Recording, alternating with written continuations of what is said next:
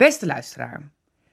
Deze aflevering van Diplomatie Raakt werd opgenomen tijdens de ambassadeursconferentie in januari 2020, vlak voordat de coronacrisis onze levens ingrijpend veranderde. Het gesprek gaat dan ook over de werkzaamheden en het leven van een ambassadeur in normale tijden. Maar de wereldwijde pandemie heeft hun werk en leven natuurlijk ook veranderd. Op welke manier precies en hoe ze er zijn voor Nederland en Nederlanders in deze tijd? Dat hoor je binnenkort in een speciale serie van Diplomatie Raakt.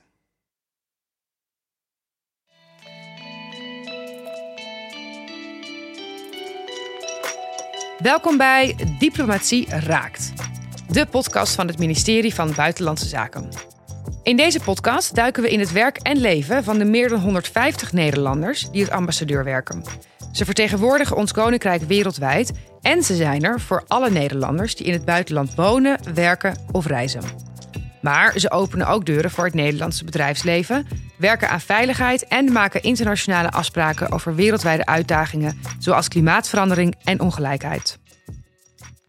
Maar wat betekent dit nou eigenlijk concreet? Wat doet een ambassadeur precies? En is uitgezonden worden echt zo avontuurlijk als het klinkt?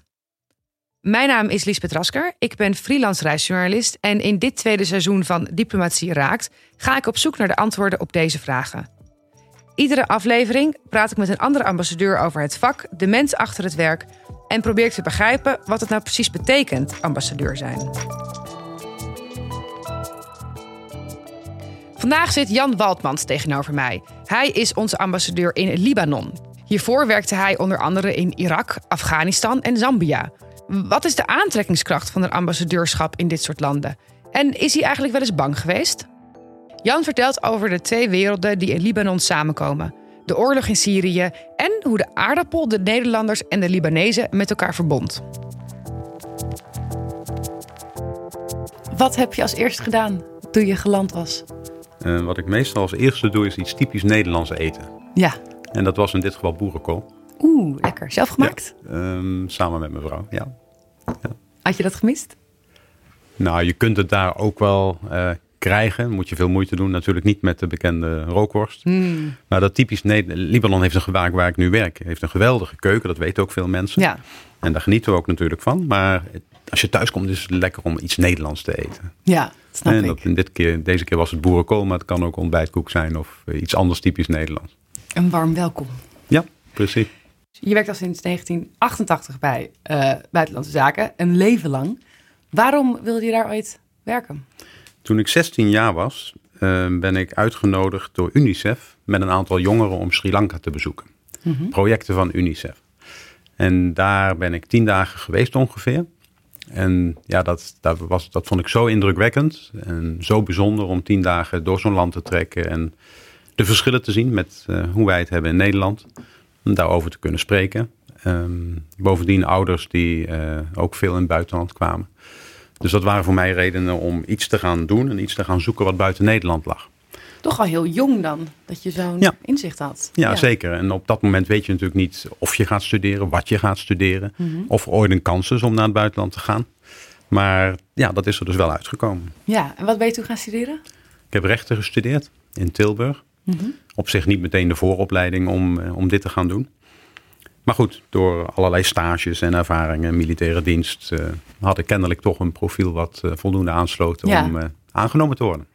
Je werkt dus al jaren voor het ministerie. Heb je het zien veranderen in de loop der tijd? En zo ja, op welke manier? Ja, zeker. Er is natuurlijk, kijk, dat geldt voor, voor elke organisatie en ook voor de hele samenleving. Dit Ja. is, we hebben het nu, hoewel ik me nog steeds heel jong voel en actief ben en sportief ben, is het natuurlijk wel 30 jaar geleden. Ja, Ja, dat was wel de tijd dat, uh, dat je heel veel respect moest tonen voor mensen in hogere functies. Het was nog wat ouderwets in, in die jaren. misschien. Hiërarchischer.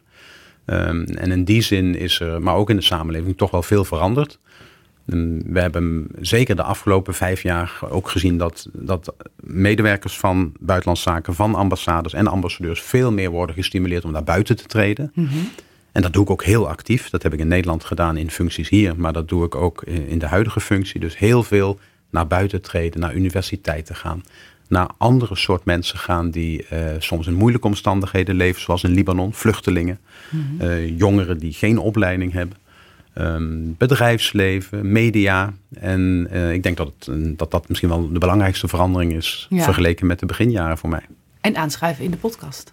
En aanschuiven in de podcast. ja, en dat is ook heel leuk. Ja. Ehm, wat doe je graag in je vrije tijd? Ja, ik maakte net een grapje dat ik nog sportief ben, maar dat, dat is inderdaad ook wel zo. Dus, ja, wat eh, voor sport moet ik dan aan denken? allerlei soorten sporten. In Libanon kun je prachtige bergwandelingen maken, dus hiken Oh ja. met groepen vrienden. Ja. In de winter kun je zelfs, ondanks de moeilijke omstandigheden, wordt er geskiet. Dan, nou, dat is voor mij nu nog helemaal niet gebeurd, omdat het veel te druk was. En de omstandigheden in Libanon zijn nu ook zo moeilijk dat dat niet het eerste is waar je aan denkt. Twee keer per week hardlopen. Ah. Ik voetbal af en toe met, eh, met eh, vrienden in Libanon. Fietsen, voor zover het verkeer dat toelaat, want het is niet altijd veilig. Dus dat moet je 's ochtends vroeg doen. ja. Dus ja, een heel scala aan activiteit. Je hebt hiervoor in, eh in Bagdad gewoond en in Kabul. Eh, niet de meest makkelijke plekken om te leven. Is daar nog een beetje ruimte voor fietsen, hardlopen, vrije tijd? Ja, maar wel eh, indoor. Dus we Ja. hadden in, bij die ambassades hebben we ook veel beveiliging. Ja. Dus er waren hele stevige mannen die dan op de loopband stonden of op de fiets zaten naast mij. En ik deed dat dan een half uur en zij gingen nog even door, zullen we maar zeggen. ja. Maar dat moest wel grotendeels binnenshuis gebeuren. Heel af en toe hebben we wel eens een keer gevoetbald. Ja. Maar dat zijn inderdaad hele moeilijke omstandigheden. Vooral voor de mensen die er wonen natuurlijk. ja. En hoe was het voor jou om daar te wonen? Eh, vanuit het werk super interessant. Ja. Toen ik tien jaar geleden naar Afghanistan ging, stond het nog meer in de belangstelling dan nu. Met de Uruzgan-missie, de Kunduz-missie. Ehm, zeg maar, de militaire leiding, politieke leiding uit Nederland kwam op bezoek. Dus dat is voor iemand die bij een ambassade werkt heel interessant. Ehm, dat gold ook voor Baghdad, want toen ik daar zat, zaten we midden in de ISIS-crisis. Ja. Eh, dus professioneel heel interessant, maar het doet je ook natuurlijk ontzettend veel eh, wat er met de mensen gebeurt die daar woon, permanent wonen. De Ja. Afghanen, de Iraki's. Het humanitaire leed. Ik heb massagraven gezien eh, waar Jezidis eh, lagen. Eh, en een hoop andere ellende. De stad Mosul, vlak voordat het uiteindelijk helemaal bevrijd was. Ja, dat, dat maakt natuurlijk diepe indruk. Hoe ga je daarmee om? Ik zelf kan die twee kanten van zo'n verblijf scheiden. Dus over het algemeen kon ik wel altijd gewoon inslapen. Ehm, ik denk als je dat niet kunt, dan is het misschien ook niet zo verstandig om daar een paar jaar te werken en te Ja. wonen. Maar zoals ik zei, het, ja, het doet je wel wat. Ja. Ben je eens bang geweest? Een hele enkele keer. Wat voor een keer was dat? Nou, ik was me ervan bewust als je bijvoorbeeld bij het opstijgen en landen op de vliegvelden van Kabul en Bagdad. Ja, je hebt maar één persoon nodig die een schouder, een raket vanaf de schouder eh, of eh, een andere plek afschiet en dan is het afgelopen. Ja. En daarbij, daar, daar sta je wel bij stil. Gelukkig gebeurt dat heel weinig. Maar bang is misschien dan het verkeerde woord. Maar ik was altijd blij als we boven de wolken zaten. Misschien Ja. een beetje naïef, want een raket kan ook door de wolken heen. maar ja, dat is een eerlijk antwoord. Ja. En nu woon je inderdaad in Libanon. Waar moest je het meest aan wennen toen je daar kwam? aan de toch volstrekt andere leef- en woonomstandigheden dan in die andere twee landen waar we het net over hadden. Ja. Libanon is een land met twee gezichten. Er zijn natuurlijk grote problemen. Er zijn eh, meer dan 1 miljoen Syrische vluchtelingen op een Libanese bevolking van 4 miljoen ongeveer. Het is het land met de hoogste dichtheid aan vluchtelingen per hoofd van de bevolking. Dus dat aan de ene kant. Er zijn ook nog eens altijd honderdduizenden Palestijnen die daar in moeilijke omstandigheden leven. Ehm, veel Libanezen zijn zelf ook arm. En daar staat tegenover een bruisende stad Beirut. Ja. Met veel restaurantjes, cafeetjes. Echt een Eh, cosmopolitische stad is dat. Ja, het is een Ja. hele gezellige, leuke stad aan de kust, wat natuurlijk altijd sfeer schept. Ehm, met ontzettend aardige, gastvrije mensen. Mhm. Ehm, dus je leeft een beetje in twee werelden. De wereld van mensen die, ja, die een, prettig leven hebben, die het goed hebben. Die inderdaad in de weekenden allemaal leuke dingen in het land kunnen doen. En dan die andere wereld van mensen die een half uur rijden eh, vanaf de plek waar ik woon. In tenten verblijven en een heel zwaar leven hebben en getraumatiseerd zijn Ja. door alles wat er in Syrië is gebeurd. Ook daarvoor geldt dat, weet je, ook daar kun je mee omgaan. Ehm, maar zoals ik aangeef, het, heeft twee kanten. En je moet denk ik gewoon je eigen leven ook wel leiden. Het heeft niet zoveel zin als, als ik de hele dag daar ga zitten piekeren. Maar altijd met eh, ja, wat, wat andere mensen treft wel in, in je achterhoofd. En daarom trek ik ook enorm veel naar eh, jongeren in Libanon. Om met hen te discussiëren. Dat zijn studenten, maar ook jongeren uit achterstandswijken. En wat ik van hen hoor inspireert. Ik heb ook het gevoel dat zij het enorm op prijs stellen dat ik naar ze toe kom en gewoon in een kring ga zitten en dat ze alles tegen mij mogen zeggen. En wat ik uit die gesprekken oppak, kan ik dan weer gebruiken in mijn gesprekken met politici en hoge ambtenaren en andere mensen. Ja. Als je jezelf in een paar woorden zou moeten omschrijven als type ambassadeur, wat voor een type ben je dan? Um, direct, open en ik denk ook uh, creatief. Dus steeds zoeken naar manieren om in moeilijke situaties informatie te vergaren, met mensen op te trekken en een dialoog te voeren. En op die manier, zeg maar, de doelstelling die Nederland in zo'n land heeft, zo goed mogelijk te bedienen. En, en onbevangen. Je moet ook toch wel een beetje dapper zijn. Ja, ja maar dat. Kijk, als je voor een ambassade werkt, zijn bepaalde dingen voor je geregeld. Hè? Je hebt collega's, je bent niet alleen. Je hebt collega's met wie je samenwerkt en met wie je optrekt. Er wordt geholpen, je hebt een kantoor, dat is geregeld. En je wordt ook ondersteund om uh, om te kunnen wonen. Er zijn natuurlijk ook heel veel mensen die voor hulpverlenende organisaties werken, voor wie het allemaal nog best uh, moeilijker is om alles goed te regelen. En in die zin, ja, je, natuurlijk zeggen mensen van iemand die in Baghdad, uh, Kabul en nu in Libanon werkt, dat, hè, dan, dan ben je wel een beetje dapper. Maar er zijn heel veel andere mensen in mijn omgeving die nog veel dapperder zijn. Ja, en om maar één ding te noemen, dat zullen mensen herkennen die luisteren. Mensenrechtenactivisten. Ja. Mensen die echt ook in Afghanistan en in Irak zich inzetten om de zaak een klein beetje te verbeteren. Mhm. En dan daadwerkelijk met groot risico voor eigen leven. Ja. Je stipt het al even aan. Uh, een groot deel van het leven in Libanon uh, is bepaald niet uh, nou, makkelijk. Kun je even voor mij en voor de luisteraar een klein college geven wat er aan de hand is in Libanon en waar de problematiek ligt? Libanon heeft jarenlang een burgeroorlog gehad. Dat is nu ongeveer 30 jaar geleden. Mhm. En het land is door die burgeroorlog en, en, ook wat daaraan vooraf ging, zeg maar, heel erg verdeeld in verschillende sectarische groepen. Je hebt christenen, druzen, Shiiten en Soenieten. En er is ook afgesproken toen er uiteindelijk een einde kwam aan die oorlog om zeg maar, de verdeling van politieke functies en dergelijke langs die lijnen te laten plaatsvinden. Nou, zo'n burgeroorlog, dat merk je nu nog, heeft mensen enorm geraakt en getraumatiseerd. Daarna is Israël nog een keer binnengevallen, even los van wie waar schuld aan had. Dus die hele bevolking is getraumatiseerd en dat, dat, dat, dat zie je nog steeds terug in die zuilen die ik net noemde. Mhm. Nu zijn de politieke leiders van het land in al die jaren eigenlijk nauwelijks veranderd. Mhm. En die denken en functioneren ook heel erg verzuild. Er is veel corruptie in het land. En die corruptie die, uh, leidt ertoe dat er te weinig goede dienstverlening is voor een groot deel van de bevolking. En wat je nu ziet, samen met de komst van zoveel Syrische vluchtelingen, die heel gasvrij zijn opgevangen, je ziet dat dat nu dus over begint te borrelen en dat mensen zeggen, ja maar nu is het echt genoeg geweest, vooral jonge mensen. Wij willen nu een politieke leiding hebben die voor ons zorgt, die Ja. voor dienstverlening zorgt, onderwijs, gezondheid en andere dienstverlening. Ja, Dat is heel in het kort zeg maar, hoe Libanon ervoor staat en waar het vandaan komt. ja. Ehm, hoe, zijn de, hoe de Libanezen daar zelf onder verder? Want we kennen die beelden inderdaad van de protesten die ook dancefestivals worden. Dat is als buitenstaander best een tegenstrijdig beeld. Hoe, hoe komt dat? Hoe werkt dat? Ja, le- leuk dat je dit, dat je dit aanhaalt. Toen de demonstraties begonnen op 17 oktober, is er iets gebeurd wat iedereen nu al historisch noemt. Namelijk dat heel veel mensen de straat op gingen en dat alle demonstranten zeiden: wij willen nergens een vlag zien van een politieke partij of van een religieuze groep. Alleen de Libanese vlag. En voor het eerst in decennia stonden mensen letterlijk hand in hand, mannen, vrouwen, Shia, Sunni, christen, Druus, om te vragen om die veranderingen waar ik het net over had. Ja. En dat was historisch. Libanezen zijn feestvierders. Ja. Ze zijn dol op gezelligheid, op eh, enorm lange eetpartijen. En dat hoeft allemaal niet heel kostbaar te zijn. Of, maar zo zijn ze nou. Ze gaan uit, eh, mensen leven, leven het leven. Ja. En zeggen ook van ja, we hebben zoveel ellende in ons land meegemaakt. Ja, wij zijn niet zo spaarzaam. Als we geld hebben, dan gaan we daar leuke dingen van doen. Want het kan morgen anders zijn. Ja.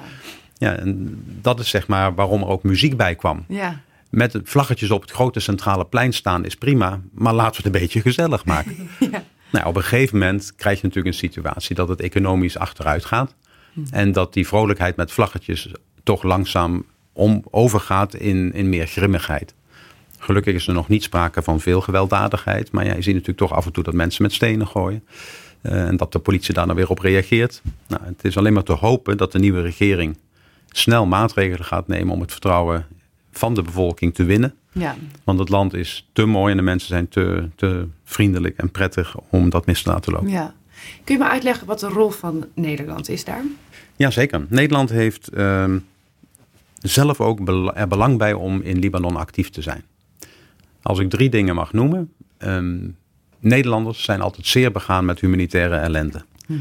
En wat er gebeurt met de vele mensen uit Syrië die naar buurlanden vluchten, dat raakt Nederlanders. Dus dat is een directe reden om te zeggen: wij willen de vluchtelingen, maar ook die hele gastvrije Libanezen die heel veel met die mensen gedeeld hebben, um, die willen we helpen. Natuurlijk zit daar vervolgens ook een andere agenda achter. Wij willen liever, en dat willen eerlijk gezegd de grote meerderheid van de Syriërs ook, wij willen liever dat ze uiteindelijk teruggaan naar Syrië, naar hun eigen dorpen en steden, dan dat er een massa aan migranten richting Europa trekt. Mhm. Dat is een tweede reden waarom dat Nederland daar actief is. Um, en een derde reden waarom wij samenwerken bijvoorbeeld met het Libanese leger om de grenzen beter te beschermen, is toch de vrees en de zorg over extremisme. Ja. Extremisme dat in Libanon veel ellende kan veroorzaken, maar natuurlijk ook heel snel richting Europa kan trekken. Ja. Dus dat zijn drie redenen waar ik nu meteen aan denk waarom Nederland daar een prioriteit aan geeft. Ja.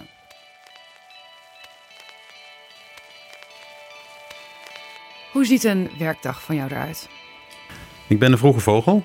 Dus ik, Hoe vroeg is vroeg? Nou, ik zit om half acht op kantoor. Dan heb ik het geluk dat ik uh, niet een, lang in de files hoef te zitten, zoals sommige andere medewerkers. Maar met de auto naar het werk? ik loop. Ik loop, Ja, dus dat, dan ben je bevoorrecht. Ook in Nederland trouwens, hè, want er zijn mensen ook vaak lang onderweg. En hoe lang is het lopen? Um, twee, drie minuten. Oh, ja, echt dus, Nee, ik, ik mag niet klaar. En wat voor wandelingetje is dat?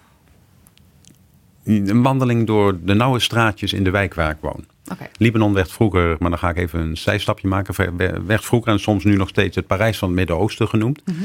De prachtige huizen à la Parijs, die zijn grotendeels verdwenen en vervangen door betonnen gebouwen.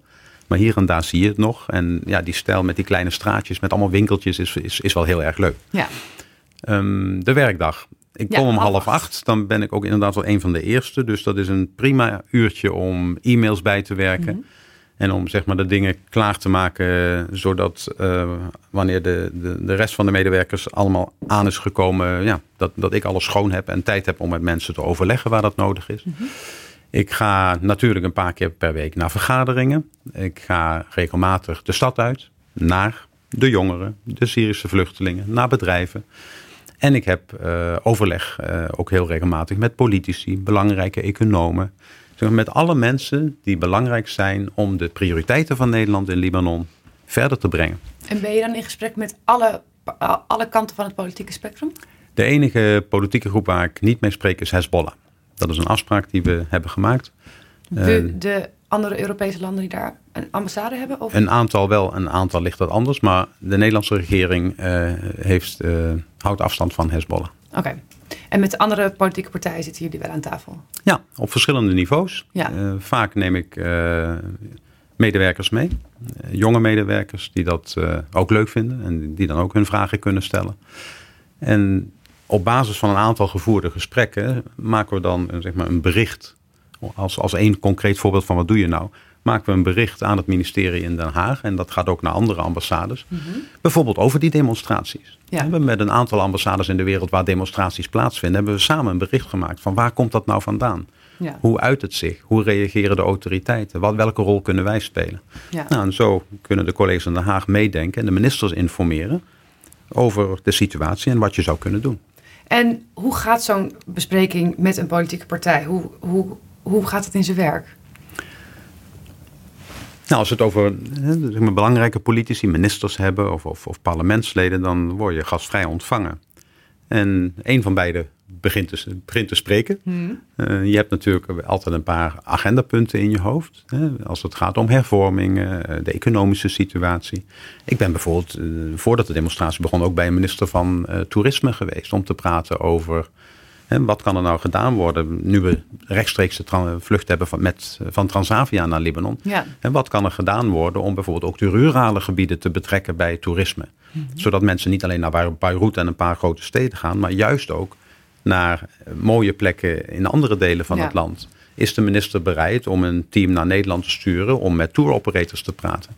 Ja. Nou, dat zijn de soort gesprekken die je met uh, een minister voor toerisme uh, houdt met politici die, die natuurlijk heel erg in, in, in, het, ja, in het spel zitten van regeringsvorming, nieuwe verkiezingen. Uh, die te maken hebben met hervormingen die heel nodig zijn. En anticorruptie, praat ik over die onderwerp. Ja. Hoe lang vliegt Transavia al die kant op?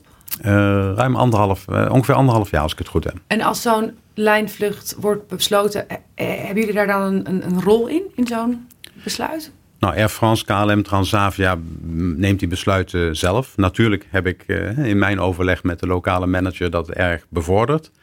Um, waar de ambassade met name betrokken kan raken, is, is de, de, de, toestemming op, om op Beirut te mogen vliegen. Daar moeten wat documenten over gewisseld worden. Dus daar hebben wij een rol in gehad. En daarnaast uh, ja, spelen wij een ondersteunende rol zeg maar, in het bekendmaken van Transavia. Ik heb bijvoorbeeld bij de Konings, in mijn Koningsdag speech heb ik kunnen aankondigen van Transavia gaat vliegen. Mensen luisterden beleefd naar alle andere dingen die ik zei, maar toen werd er luid geklapt. en het, uh, ja, het goede is ook wel dat uh, het merendeel van de tickets wordt zelfs in Libanon gekocht. Dus heel veel mensen gaan ook naar Nederland, gaan daar zaken doen, komen als toerist. Dus ja, dat soort verbindingen is toch wel heel belangrijk. En ook weer waar eh, de rol van de ambassadeur bij komt kijken. Ja, ja. zeker. Wat zijn andere projecten die er nu op de agenda staan?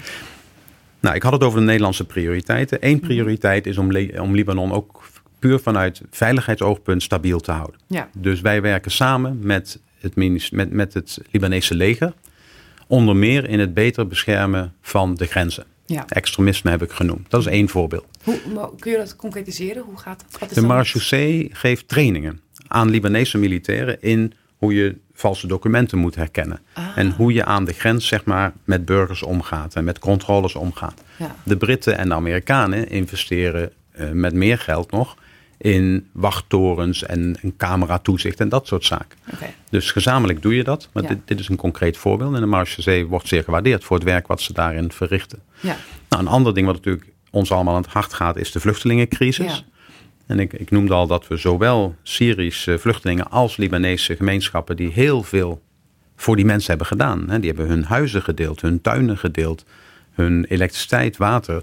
Nou, voor, voor beide gemeenschappen hebben we programma's, vooral op het terrein van onderwijs, maar ook op het terrein van werkgelegenheid. Start-up programma's voor jonge ondernemers, studenten die aan de slag willen. Ja. En op die manier proberen we die mensen ja, de energie te geven om in het land zelf aan een toekomst te werken. En de Syriërs zeg maar de mogelijkheid te geven om nu nog in Libanon te blijven. Maar zodra de veiligheid dat toelaat, terug te keren naar huis. Je hebt zelf een, het vluchtelingenkamp uh, bezocht. Hè? Dat ligt uh, ten zuiden, toch, van, uh, van Beirut? Net onder de stad? Nou, het is in Libanon wat anders georganiseerd dan in de meeste andere landen. Er zijn heel veel hele kleine, ze noemen dat settlements, niet echt kampen. Okay. Waar bijvoorbeeld 100 gezinnen wonen. Verspreid over het land. Dus die zijn in de omgeving van Beirut, maar ook heel veel in de bekende BK-vallei, die tussen Beirut en de Syrische grens ligt. En de reden waarom die, die, die, die gemeenschappen in vrij kleine aantallen bij elkaar wonen, is dat de Libanezen absoluut niet willen dat de mensen voorgoed in Libanon blijven. Ja. Dat is gebeurd met Palestijnen, die er al tientallen jaren wonen. Dus ze zijn heel gasvrij, maar ze hebben ook gezegd: we gaan, we gaan niet steden van, van 60 of 80.000 mensen creëren ja. die nooit meer zullen verdwijnen. Dat is hun beleid. Mm -hmm. En overal in het land eigenlijk heb ik plekken bezocht. Eén keer met mevrouw Kaag, met de minister, met andere delegaties, Kamerleden, maar ook zelf om, ja, om te kijken hoe de situatie is, hoe onze hulp wordt verleend en of dat voldoende resultaten oplevert. En om van die mensen te horen ja, hoe zij erin staan. Wat voor dingen hoor je dan? Wat ik net zei, van we willen terug naar huis, ja. maar het is nu, we zijn gewoon bang. We zijn Ja. bang nog steeds dat het regime van meneer Assad ons niet uh, veilig en ongehinderd naar ons dorp laat trekken. dat is eigenlijk de belangrijkste boodschap. Dus ze willen wel degelijk naar huis. En ja, dan praat je ook over zaken als gaan je kinderen hier naar school. En dan soms zegt iemand van nee, maar ik laat mijn kinderen niet naar school gaan, want ik ben bang dat iemand aan mijn dochters komt. Hmm. Ja, dan, dat ga ik dan ter plekke niet veranderen. Maar dat heeft ook weer met trauma's te maken. Veel van die mensen hebben verschrikkelijke dingen meegemaakt. En ja, zijn er dus uh, wat aarzelend in soms om hun kinderen wel naar school te laten gaan. Vanzelfsprekend bijna, ja. Ja, maar gelukkig gaan ook heel veel, uh, heel veel kinderen wel naar school. En nou ja, dat steunen wij. Ja, en met, op basis van dat soort verhalen en die informatie gaan jullie weer aan de slag om programma's te maken? Of? Ja, we krijgen natuurlijk ook op die manier hè, eh, tips, soms een punt van kritiek of vragen die wij dan weer gaan delen met UNICEF, met UNHCR, de vluchtelingenorganisatie. Mm Kijk, mensen zeggen natuurlijk al snel van we krijgen te weinig eten of we krijgen te weinig geld. Ja.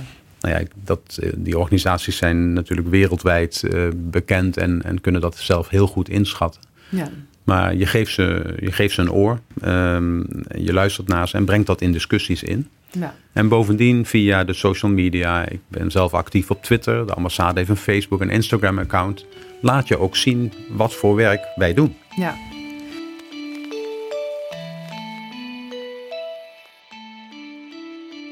Je zit er nu twee, drie jaar? Tweeënhalf, Tweeënhalf ja. jaar, ja.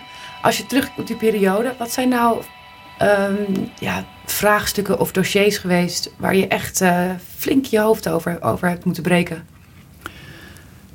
Waar ik meteen aan denk is het dossier hervorming en verminderen van corruptie. Ja. Dat is, zoals in veel landen, enorm taai. Mm De internationale gemeenschap, dus alle landen en, en, grote organisaties als de Wereldbank en de Verenigde Naties, hebben heel veel geld toegezegd aan Libanon, maar geen blinde check. Ja. Geen ongedekte check. Dus we hebben gezegd met z'n allen, en daar zijn we ook heel eensgezins in, in gebleven. Jullie moeten hervormen. Dat, dat zeggen jullie zelf, maar je moet het nu ook gaan doen. Je moet dingen gaan veranderen. Je moet zorgen dat de mensen betere diensten krijgen. En ja, inclusief de vluchtelingen. En ja, dan komen wij met geld over de brug. En nou, het hoofd, dit is wel een hoofdpijndossier, omdat de vorige regering onvoldoende heeft laten zien, of eigenlijk bijna niet heeft laten zien, dat ze echt grote hervormingen door wilden voeren. En dat is heel lastig. Dus de hoop is nu gevestigd op een nieuwe regering. Ja. Die hoop ligt bij ons. Maar natuurlijk vooral bij de bevolking die de straat op is gegaan. En die zullen dat heel nauwgezet blijven volgen.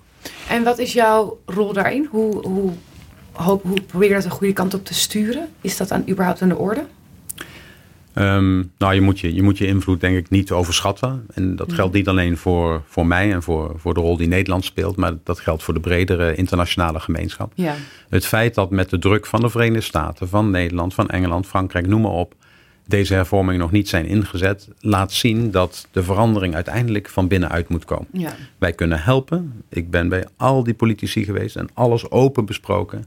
Ook echt wel een beetje op de Nederlandse manier. Gewoon recht door zee, niet eromheen draaien. Maar ja, ze moeten het wel zelf doen. Ja.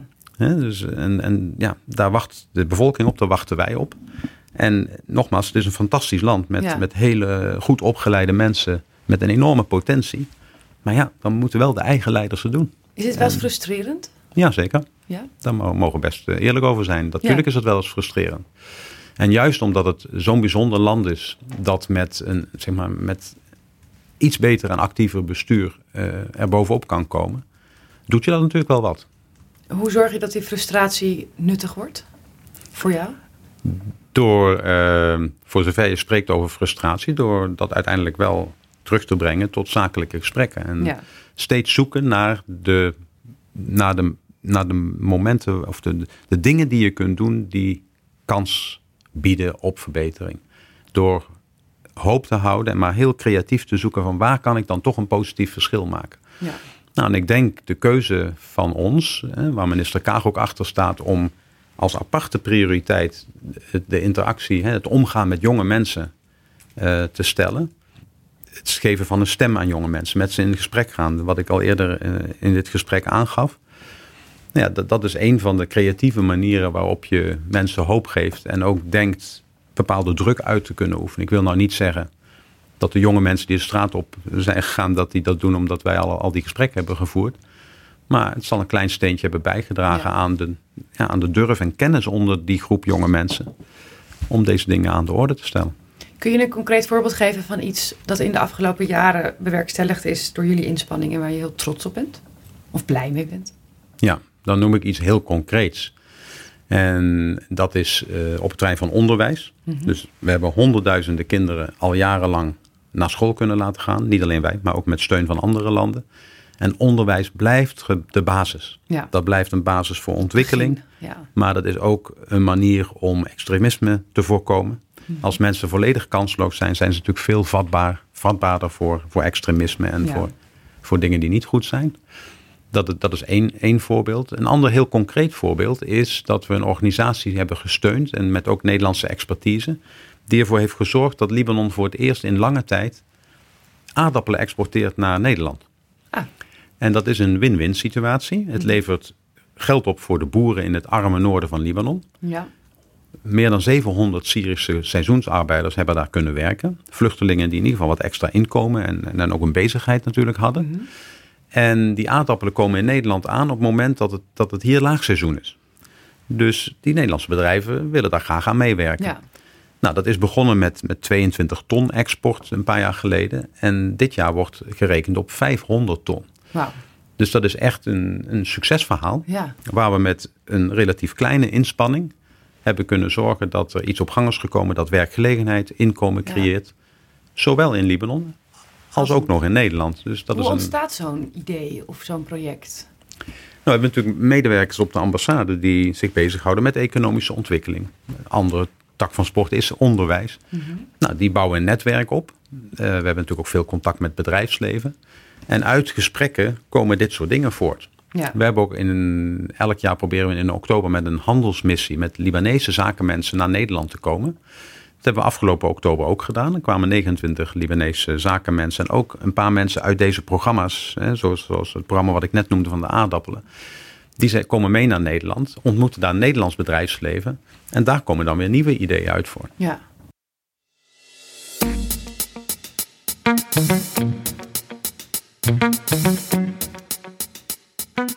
We gaan even naar de Durf te Vragen rubriek. Um, waarin ik vragen mag stellen over het leven van een ambassadeur. Um, we hebben er twee voor jou, omdat je al zoveel ervaring hebt bij BZ. Kun je ze allebei beantwoorden. De eerste is, hoe werkt een diplomatenpaspoort? Ja, mensen die op een ambassade werken als diplomaat, die dus mhm. uitgezonden zijn door hun regering, en in ons geval is dat door, door buitenlandse zaken, die krijgen een diplomatiek paspoort. De reden waarom dat waarom wij een ander paspoort krijgen als we in zo'n land werken dan uh, andere Nederlanders, is dat er internationaal is afgesproken dat diplomaten vrij moeten kunnen werken. En niet zomaar bij het minste of geringste moeten kunnen, kunnen worden tegengehouden of in de weg kunnen worden gezeten. Dat hebben we over en weer afgesproken. Er kan ook wel eens oneenigheid zijn tussen landen. En dan zijn het de diplomaten die wel in gesprek moeten kunnen blijven. Ja. Dus er is, een, men noemt dat ook immuniteit. Er is een bepaalde mate van bescherming die wij krijgen. En daarom, daar is dat paspoort een voorbeeld van. Dus als ik dat paspoort uh, op het vliegveld van Beirut laat zien, dan word ik vrij makkelijk doorgelaten. Omdat men weet, wacht, dit is een diplomaat. Daar gaan we niet heel veel ingewikkelde vragen stellen. En dat gebeurt op Schiphol. Omgekeerd met mensen die hier op ambassades werken in Den Haag ook. En krijg je dan ook andere stempels of geen stempels? Precies dezelfde stempels, mhm. alleen een iets makkelijker doorgaan. Ja. En als Nederlander voel je dan soms ook wel een beetje bezwaard, want de rij bij de diplomatieke paspoorten is wat korter dan voor de toeristen. Ja.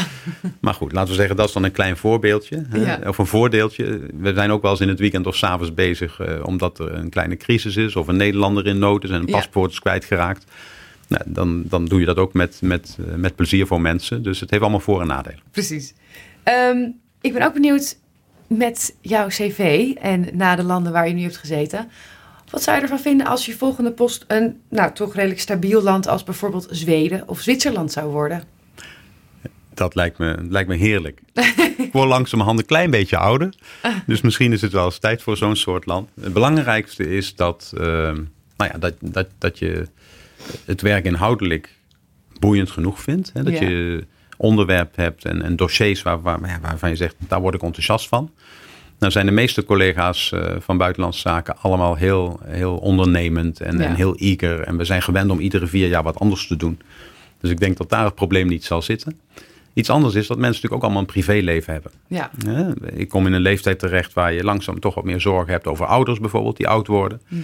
Eh, mensen hebben kinderen. Dus eh, ook in dat opzicht kan het wel eens van belang zijn om in een iets minder eh, spannend en crisisachtig Ja. land te zitten dan waar ik heb gezeten. Maar toch heb je, denk ik dan, toch een zekere aantrekking tot dat soort gebieden. Ja. Wat, wat is dat dan? Ehm, ik denk dat één ding hè, waar we het over gehad hebben is, je zit midden in de actualiteit. Ja. En dat maakt het werk gewoon heel erg interessant. Ja. En het is misschien niet altijd de meest positieve actualiteit als je denkt aan die crisis Ja. hè, in Afghanistan en Irak. Maar dat werkinhoudelijk is het heel boeiend. Ik heb gemerkt, weet je, dat weet je ook niet van tevoren, dat ik er goed mee kan omgaan. Ah, dat, was, Ehm. dat was niet van tevoren dat je dacht, ik wil dat soort landen. Nou, niet toen ik, toen ik begon bij buitenlandse Nee, zaken, niet per se. Nee. Nee. Maar ja, dus dingen lopen zoals ze lopen. Ik heb altijd, eh, wij hebben altijd eigenlijk in, eh, in, ja, in de wat spannendere landen gezeten. In Soudaan, in Bangladesh. En Ja. nou ja, als je ziet dat je dat interessant vindt en, en dat het goed gaat, dan is dat natuurlijk een richting waar je je een beetje in ontwikkelt. En wat je eerder zei, dat, dat moet je wel kunnen inderdaad, die twee dingen ook van elkaar scheiden. Ja. Ja, Ja. Maar goed, dat geldt voor artsen ook. Hè? Een arts Ja, moet toch ook Ja. na een werkdag een beetje afstand kunnen Ja. nemen van alle ellende die misschien gezien, hij of zij gezien heeft. Ja. ja, zeker. Wat staat er op de planning voor de komende tijd in Beirut voor jou? Ja, hard doorwerken aan de, de dingen die ik genoemd heb. Maar vooral natuurlijk nu een nieuwe regering is gevormd, daar de contacten leggen, met hen in gesprek gaan.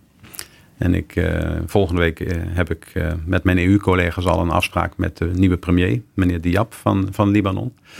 Om diezelfde agenda met hen te bespreken. Ja. Hè, En wat kunnen wij nog meer doen om hen te steunen in hun plannen om inderdaad veranderingen door te voeren. Om te gaan hervormen, om de economie te redden, want die is hard achteruit gegaan. Ja. Dus dat is een hele belangrijke agenda. En daarnaast ook echt het land weer ingaan om te kijken naar de, de, de ondersteuning die we geven op die terreinen die ik noemde. Onderwijs, gezondheidszorg. En om met heel veel spelers eh, ja, bij te praten en, en, en verder te praten. Om ook te zien hoe die demonstranten zich gaan opstellen. Hè, geven ze de regering de kans om een paar maanden aan de slag te gaan? Of willen ze nu verder doorzetten en nog meer veranderingen eisen? Ja, dat, dat is ons werk. Ja. Ehm, als er luisteraars zijn, en ik trouwens zelf ook, die nog wel eens naar Beirut zouden willen gaan. En de rest van Libanon, heb je nog een paar leuke adviezen voor ons? Waar moeten we heen? Ik gaf het al aan, het is een fantastisch land. Het is een relatief klein land. Ehm, ik zou, als mensen er naartoe gaan en als het reisadvies dat ook eh, mogelijk maakt, hè, de situatie dat mogelijk maakt, eh, zou ik zeker aanbevelen om niet, het niet bij Beirut te laten. Maar eh, vooral ook in de bergen te gaan wandelen. Er is een prachtige wandelroute van 470 kilometer van noord naar zuid, de Lebanese Mountain Trail.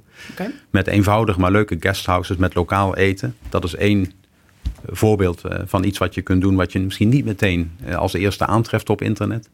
Ehm Baalbek is een hele mooie stad met Romeinse tempels.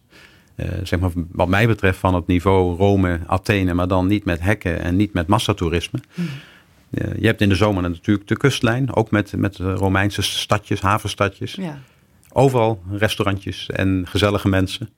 Dus ja, je zou bijna denken dat het eh, er veel beter voor staat dan Ja. op dit moment het geval is. Maar het is echt een heel boeiend land met verschrikkelijk leuke mensen. ja.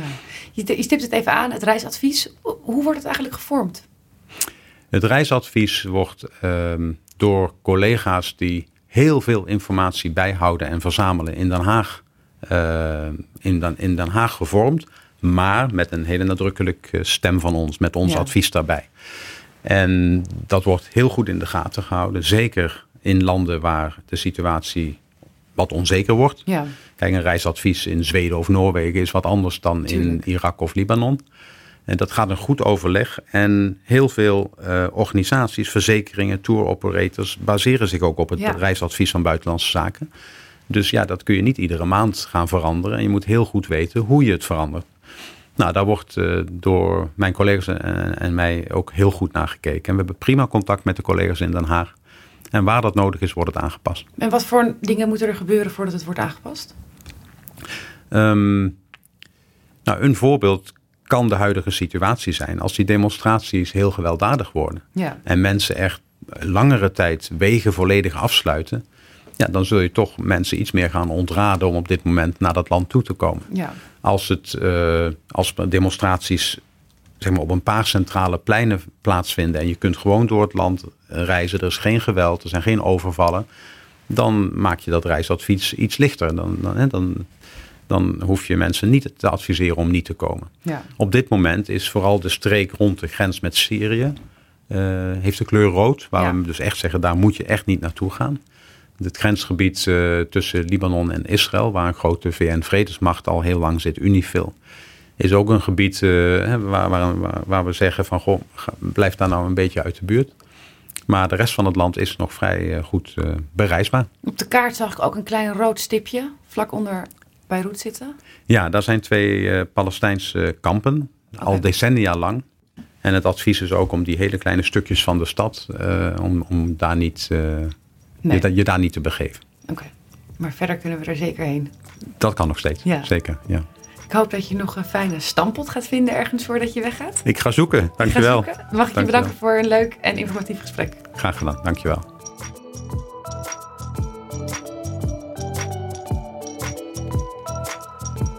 Dit was Diplomatie Raakt, een podcast van het ministerie van Buitenlandse Zaken. Wil je meer weten over wat het ministerie en de ambassadeurs doen? Luister dan ook seizoen 1 van Diplomatie Raakt. Of ga naar www.rijksoverheid.nl-bz. Daar vind je alles over het werk van het ministerie van Buitenlandse Zaken. Diplomatie Raakt wordt in opdracht van het ministerie van Buitenlandse Zaken geproduceerd door Dag en Nacht Media. Het audiodesign is van Studio Cloak en ik ben Liesbeth Rasker. Dag!